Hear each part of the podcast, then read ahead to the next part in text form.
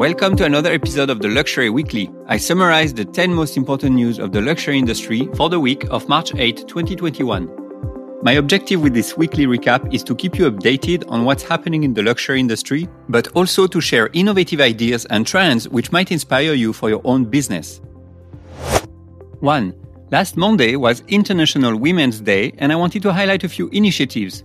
First of all, LVMH, Kering, and L'Oreal joined a group of 41 large French companies which committed to have at least 30% of women within the top 10% jobs, as well as increase the share of women's executive by 2% every year. These results could be achieved by 2027 or 2030. While that type of news is meant to show positive signs, I feel the horizon is too long and it doesn't address salary disparity. Another initiative which caught my attention this week came from WIE Suite, which is a platform and community for female leaders. Through the hashtag 2 million mentor minutes, the platform invites women and men to donate at least 60 minutes of their time in March to mentor and help women who recently lost their jobs or are looking to re-enter the job market. Rebecca Minkoff, Bobbi Brown, and countless others have already signed up as mentors. Finally, along the lines of D&I, Nike announced that for the first time, it will tie its executive compensation to the company's progress on diversity and inclusion throughout the workforce. 2. Hudson Bay Company, owner of Saks Fifth Avenue, will spin off the department store's e commerce website, Saks.com, as a completely separate business entity. The website received a $500 million capital injection from private equity firm Insight Partner, which values the business at $2 billion.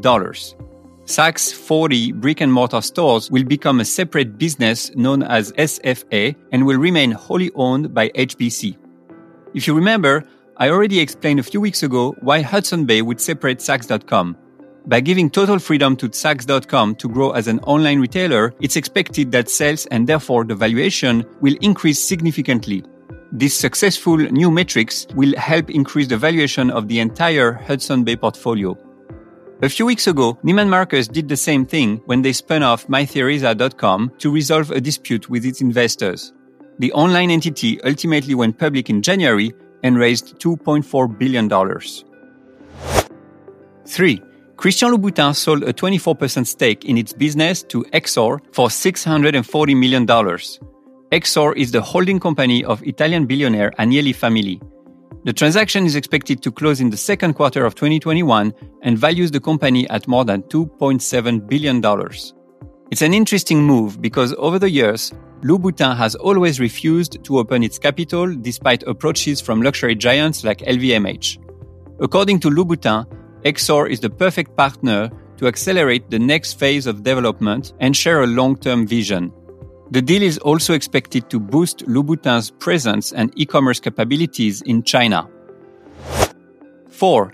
On the sustainability front, Hermes announced a partnership with MycoWorks, a Californian startup which developed a patented process to turn mycelium into a material that imitates the properties of leather.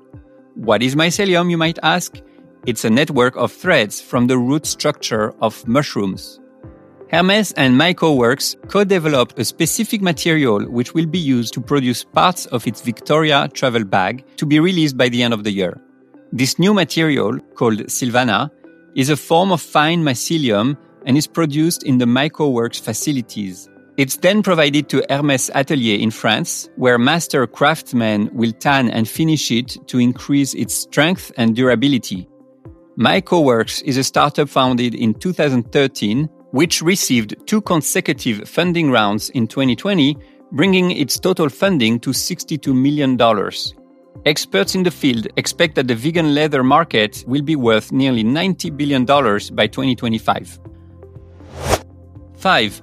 In China, a major milestone was passed in the beauty space with the announcement that two cruelty free brands, Aesop and The Body Shop, will start physical distribution in mainland China. As a reminder, Chinese regulators have always required animal testing for cosmetic imported brands. Over the past 10 years, cruelty free beauty brands found an alternative through online cross border businesses such as Tmall, Little Red Book, and many others, selling online and shipping directly to the end consumer from warehouses located outside of China or in duty free zones. Aesop started selling on Tmall in 2018 and generated almost $25 million in sales since then.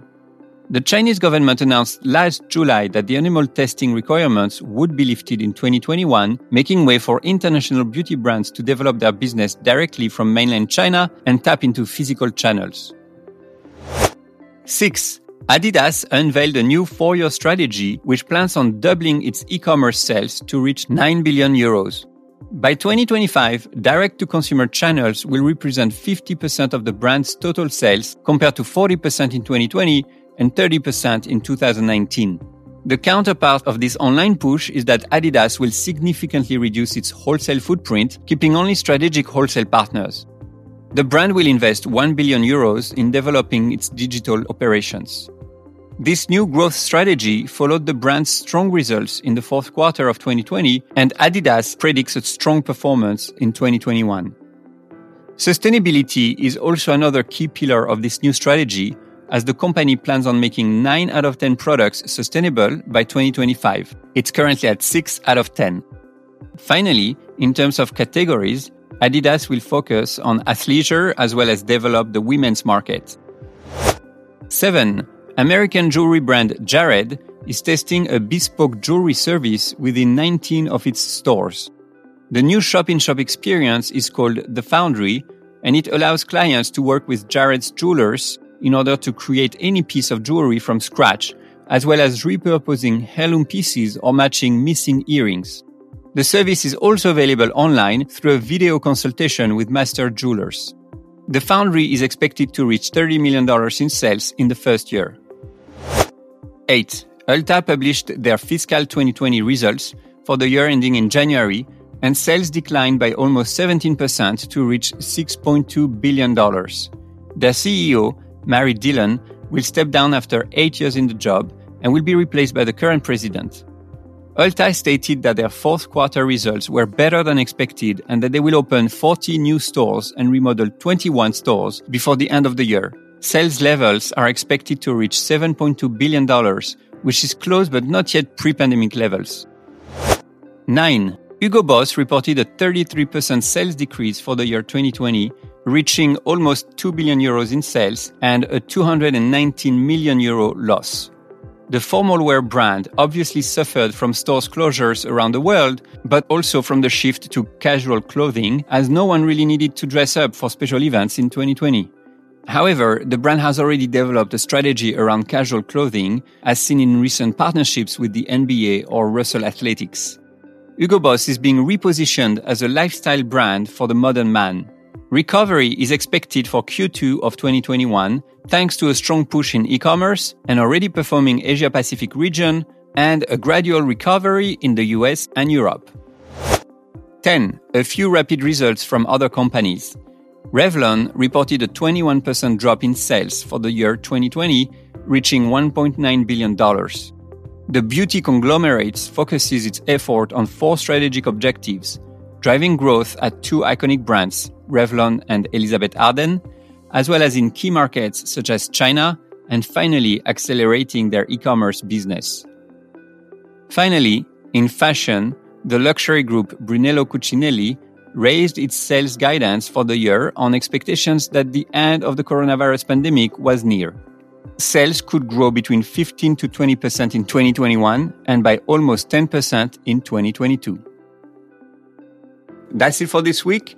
Don't forget that you can access the transcript of this episode on the website, theluxuryweekly.com. Stay tuned and see you next week.